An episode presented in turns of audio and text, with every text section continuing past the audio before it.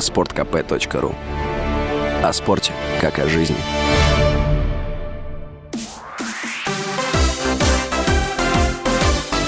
Новости спорта. Казанский «Акбарс» обыграл московский ЦСКА в первом матче финала Кубка Гагарина. Встреча прошла в Казани и завершилась со счетом 4-1.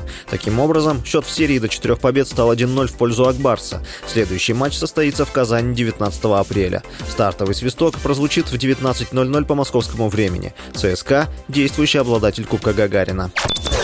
Интернет-портал Трансфермаркт назвал топ-10 самых дорогих российских футболистов. Список возглавил полузащитник Монако Александр Головин. Его рыночная стоимость 25 миллионов евро. Второе и третье места в списке разделили полузащитник московского «Динамо» Арсен Захарян и вратарь Краснодара Матвей Сафонов. Их оценили в 15 миллионов евро. Далее в списке располагаются полузащитник итальянского Турина Алексей Миранчук, нападающий ЦСКА Федор Чалов, полузащитник «Зенита» Далер Кузяев, форвард «Спартака» Александр Соболев. Соболев.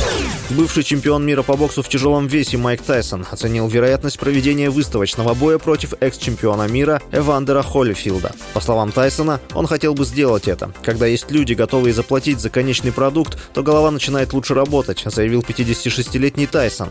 Ранее боксеры встречались дважды. В первой схватке в ноябре 1996 года победу одержал Холлифилд нокаутом в 11 раунде. В июне 1997 года Тайсон во время реванша откусил оппоненту часть уха, Бруха. Поединок был остановлен, а американского тяжеловеса дисквалифицировали и оштрафовали на 3 миллиона долларов. Всего за карьеру Тайсон провел 58 боев, в которых одержал 50 побед и потерпел 6 поражений.